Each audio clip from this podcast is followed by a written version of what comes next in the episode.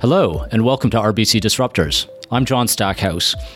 Everywhere I go in this country, people are talking about talent. How does Canada compete? How do we get the best people? How do we get the best out of our people? And how do we grow as a country that can be a talent hub? If there's any company I hear referred to more than any other, it's Shopify. And I'm here in Ottawa with Harley Finkelstein from Shopify to talk about how they're growing and how they're using talent for their growth to create a Canadian champion. Harley, welcome to RBC Disruptors. Thank you for having me, John. Really appreciate being on the show. Let's uh, let's talk first about your growth plans. Yeah. Shopify today has over 3,000 employees uh, that work here. In fact, that employee base has increased by about 50% from 2000, uh, 2000 to 3,000 people from 2017 to 2018. We currently have offices in Ottawa, Toronto, Montreal, Waterloo, uh, San Francisco, Berlin, Lithuania, and lots of people that are remote and uh, we're looking to hire thousands more in the coming years just across Canada alone. So a lot of growth on our on our talent side, and we think we're hiring the best and the brightest people all over the world. And in fact, we've actually had more international engineers relocate to work in Canada in recent months than we've seen in the previous decade because we think there's just so many great R&D opportunities here. And Shopify alone, we've uh, we've brought about 200 uh, talented individuals to relocate to Ottawa since 2016 from about 50 countries. So I know there's there's sort of this sentiment out there that it's tough to hire here, it's tough to find talent, it's tough to keep our our brightest students but we're not really seeing that. So, what, what are you doing to attract these people? So, there's a there's a term that's been uh, it's, it's in the air right now called swagger that you and I were just talking about, and I think Shopify is a company that uh, has traditionally had a little bit more swagger than other Canadian companies. And I don't mean think we're we're great at it; we still can be a bit louder, but I think the Canadian tech business ecosystem tends to be a bit modest and humble, and I think we are we are as well. But we tend to flex our muscles a little bit more about just the amazing opportunities. And if you're an engineer uh, or you're someone uh, in sort of the technical uh, professions who wants to solve big problems that's going to affect commerce and retail all over the world, we think there's no better place than Shopify, and we're not we're not shy to say that. So th- th- there's lots of other places these people could go Silicon Valley, Europe, Asia, lots of great things happening there, lots of places with swagger. What's the selling proposition to get them to Canada and then to get them to Ottawa or Waterloo or Toronto? I think the selling proposition to start with Canada is a, simpler one because there's no question that we're having a bit of a mo- moment right now. Now, whether that's because we're so great or other countries are uh, lacking certain I don't know, character, I guess, or certain cultural characteristics that maybe they once had. Canada's definitely having a moment. So the ability to recruit people and bring them to Canada, I think, has gotten easier than it has been in the past. In terms of Shopify, for a long time, we were this kind of Ottawa based company that most people didn't know. And I think now we're a leader in our space, we're a leader in commerce globally. We have now told our story around the world. Certainly, the IPO sort of brought us front and center uh, in markets all over the, all over the planet. And I think that um, we've just created a very compelling story as to why this is such a great place to work. In the last couple years, we've moved leaders from companies like Amazon and Google and Facebook and, and, basically every major tech company, not just to Shopify, but in some cases from Silicon Valley to Canada. And in some cases, we've done that in the middle of the winter in February.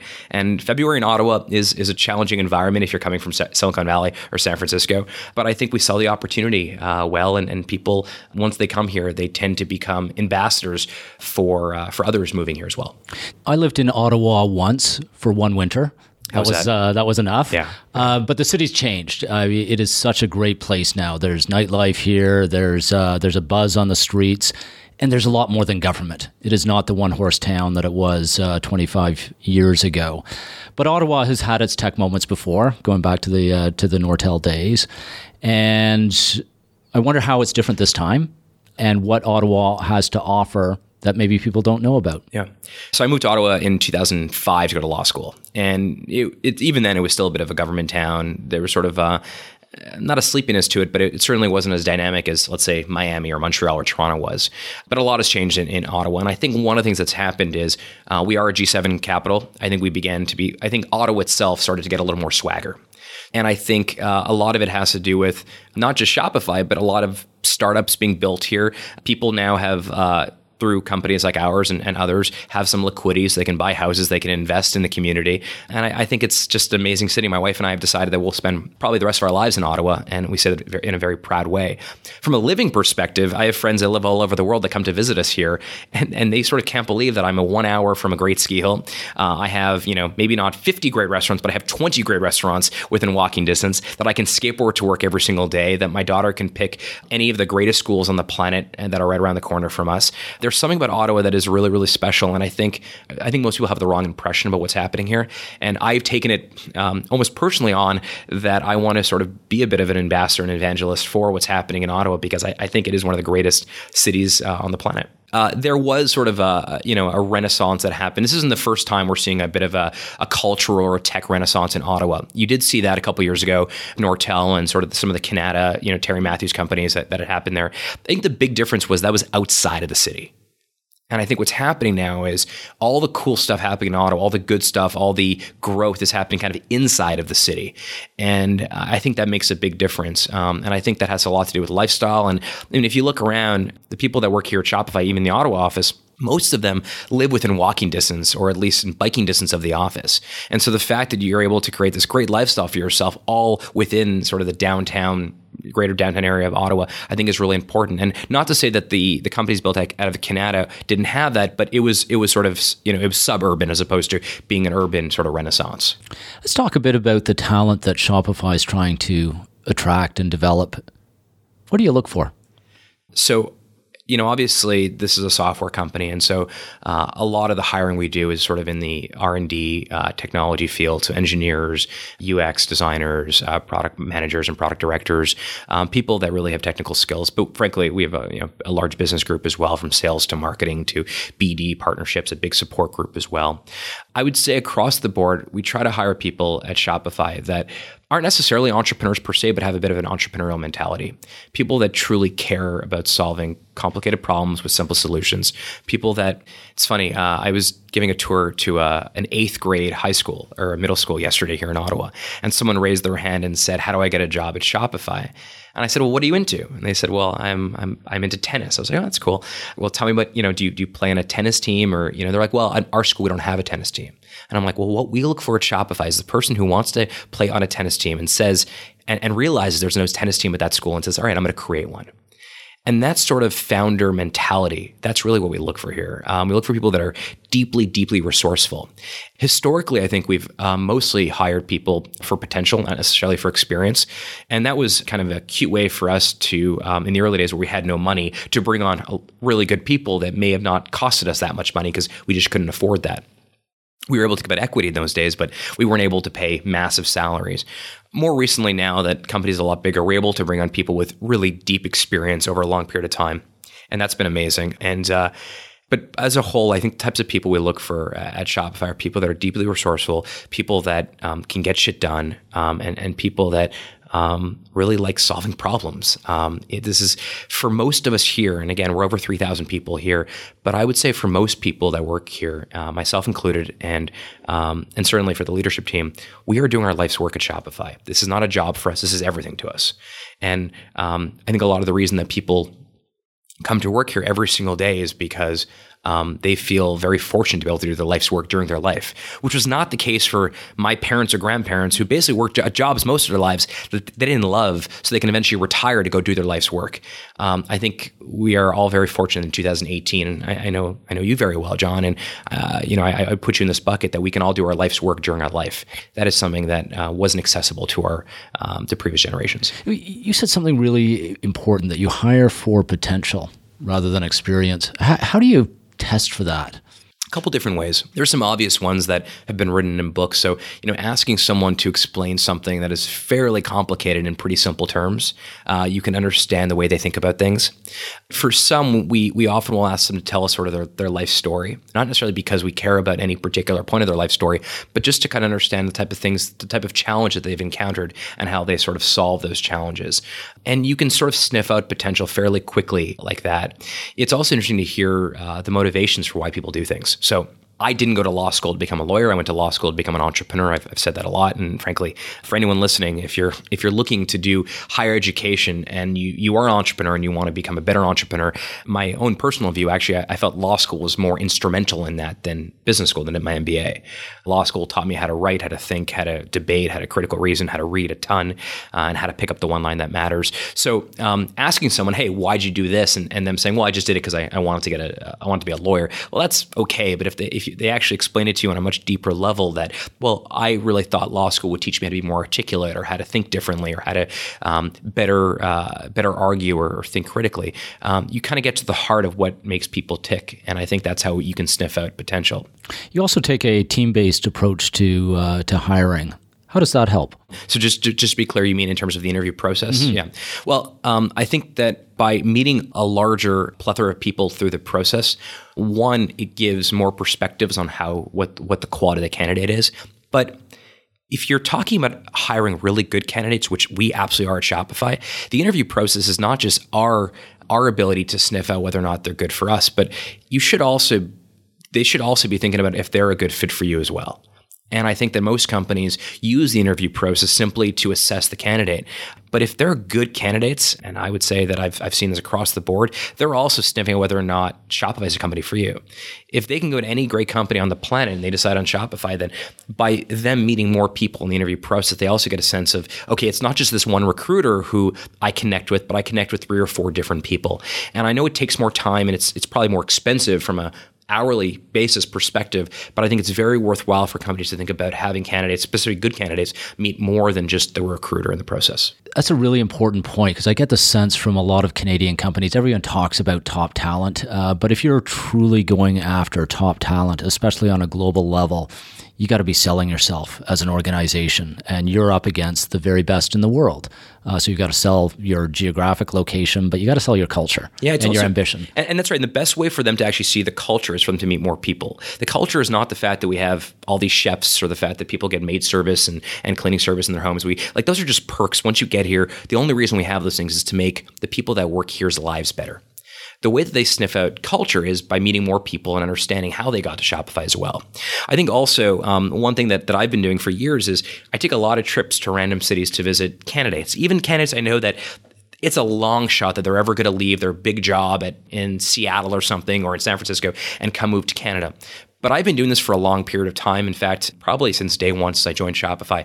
And what I find is by investing longer term in some of these conversations with sort of these quote unquote dream candidates, eventually they call you and say, Hey, that conversation we've been having over the last three years, I'm ready to sort of make a move. I'm ready to get more serious about this dialogue.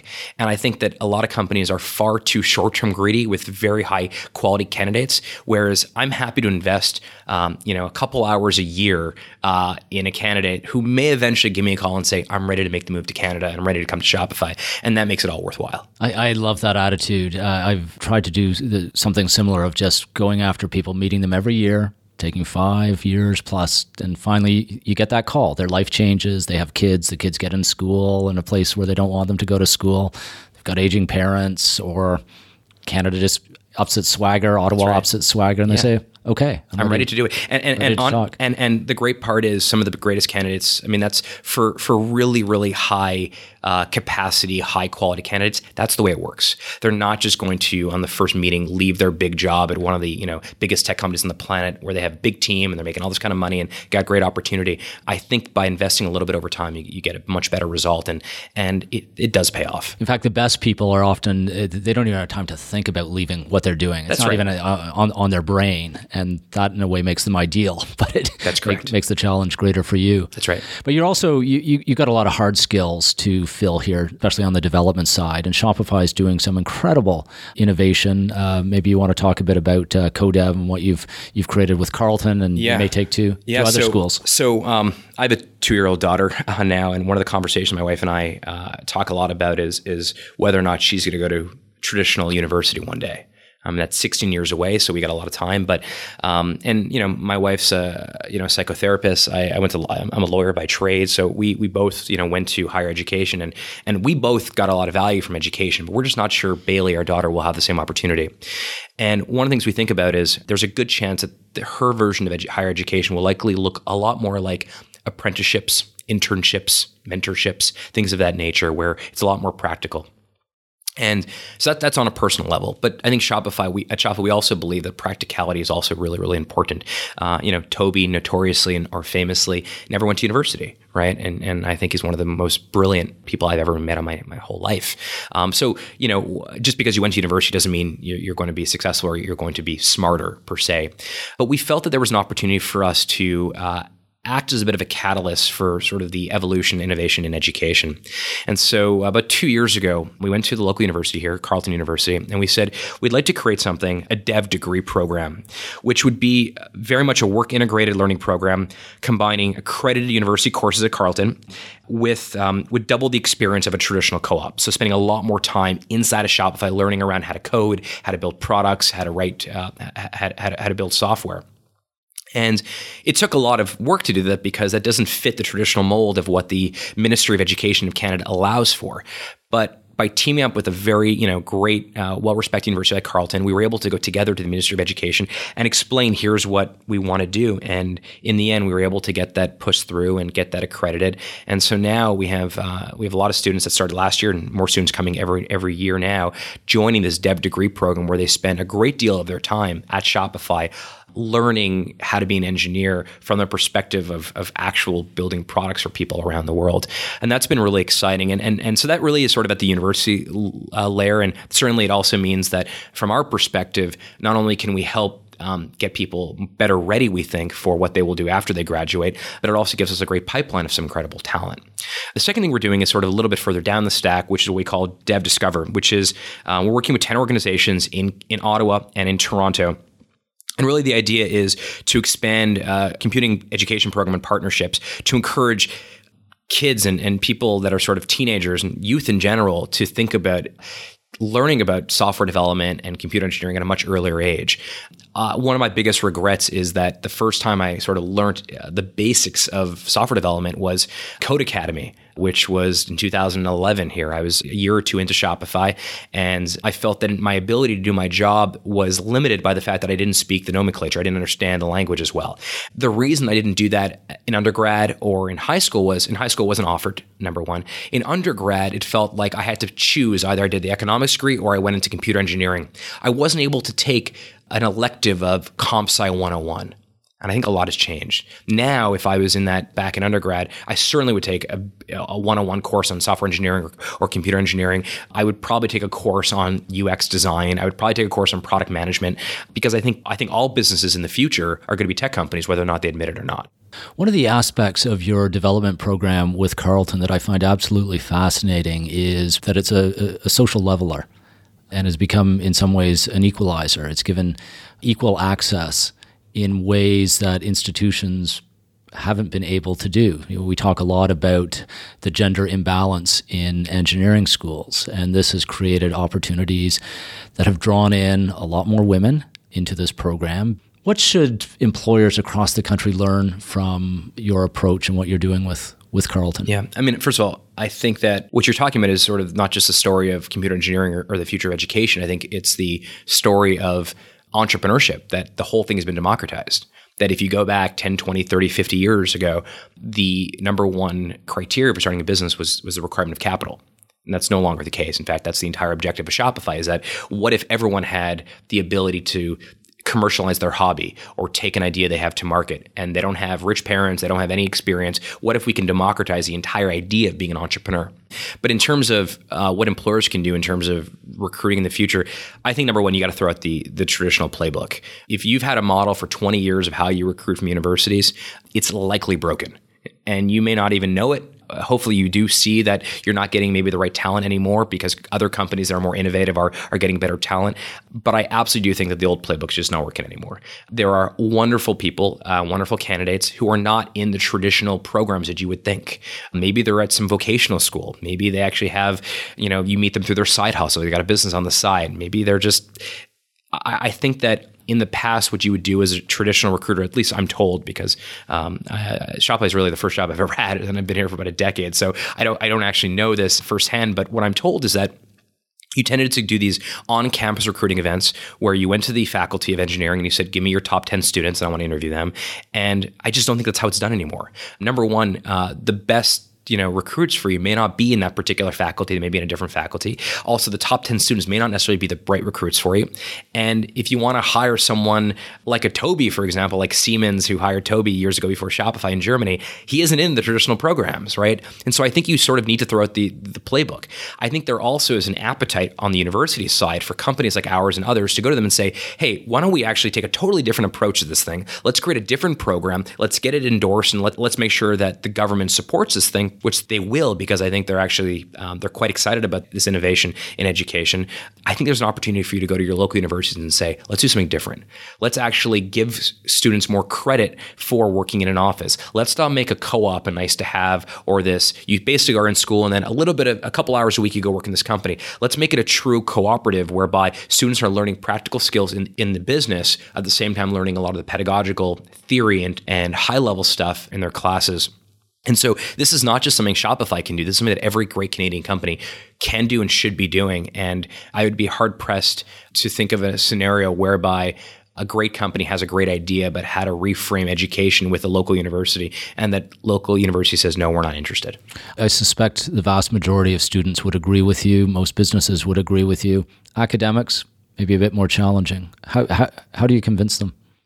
Well, I, I don't know. I mean, I, have I've met a lot of great academics. Some of them you you know as well. Like for example, some of the folks that we're friends with at the Creative Destruction Lab at University of Toronto. I think there's a lot more people, more and more. There are more people with that philosophy of the future education than the traditional one, which is we're tenured. Let's not mess with the status quo. This is our ivory educational tower and, and we're happy in it. I think those that are truly forward looking and those that believe that education should continue to evolve will have no problem agreeing to this. I would say that within every faculty in any university, frankly, in the world, there's someone in that faculty who believes that change is coming and it's really important. And it's important to find that particular person and bring them into your cause and bring them into your, your vision for what you want to create. There's a lot of discussion about uh, having a better complement of skills in, in, individuals, having the soft skills as well as the hard skills. We just did a big report called Humans Wanted, which demonstrated the growing demand for human skills, collaboration, communication, critical thinking, stuff you learn in law school. How do you ensure the engineers and people with the hard skills also have those power skills, soft skills, human skills, whatever yeah. you want to call them. It's it's it's super important, and, and I think in the past, one of the downsides of traditional education in the past was, as I had when I was at McGill, was you had to pick something. I picked economics, but I couldn't pick economics and then take take a little of engineering, take a little bit of writing, take a little poli sci. Um, I wasn't able to create what I would call a well-rounded academic curriculum. I was sort of forced into one bucket. One of the reasons that I think these co-op programs, particularly like what we're doing with Carleton, is so important is because these students don't just spend time only with the engineering uh, R&D teams at Shopify. They also spend time with my teams, the business teams. They, they also learn how to uh, how to market things. They also learn how to support things. They learn how to sell things. The idea for us is to provide these interns and, and these co-op students with a much more well-rounded education through the, the practicality that happens within a business. We started by talking about what Canada has going for it curious what you think Canada needs. So we started the conversation a little bit around swagger, and, and our, our, prime minister mentioned uh, Canada needs more swagger on stage at Shopify Unite, and I absolutely agree with that. Um, I would just add to it. It's I don't think it's just about swagger. I think it's also about raising. I think we have a lot of ambition. I think we have a lot of incredible talent. We have to do a better job of maybe that is swagger of, of, just telling our stories and being a lot more proud of what we're up to and being a lot more vocal about our ambitions and not being not being embarrassed to say we want to build the greatest retail commerce company on the planet. Tobi and I have been saying that since day one here. And, uh, you know, Tobi wrote an op ed this week in the Globe Mail where he talked about that it was kind of strange to him that he came to Canada and he was blown away by the incredible talent, but he was confused as to why more people weren't verbose about it and weren't more proud of that. And I think we have to turn up our soapbox a little bit and just be a lot more, feel a lot more comfortable saying this is the greatest country, and I really believe it is. We're building some of the greatest companies on the planet, which I believe we are, with some of the greatest entrepreneurs on the planet, which I believe we have. So I think that's what it is. And, and honestly, I think one of the things that I take personally is that I think uh, Shopify has been quite successful, and we still have a lot to do in front of us. Um, but I think we now have a responsibility, and I think I have a responsibility to act as a bit of a, of a role model for that, and, and, as an advisor to other startups, which is why I spend so much time not just investing but working with startups to raise their level of ambition, uh, because I think that there is no better place on the planet to build great companies uh, than Canada. Well, thanks, Harley, for making Shopify such a great story and a, and a, and a real standard for Canadians, and Thanks for being part of RBC Disruptors. Thanks for having me, John. Appreciate it. Thanks for downloading RBC Disruptors. Our show this week was produced and edited by Peter Henderson. You can reach us at rbcdisruptors at rbc.com and join the conversation on Twitter using the hashtag RBCDisruptors. I'm John Stackhouse. Thanks so much for listening.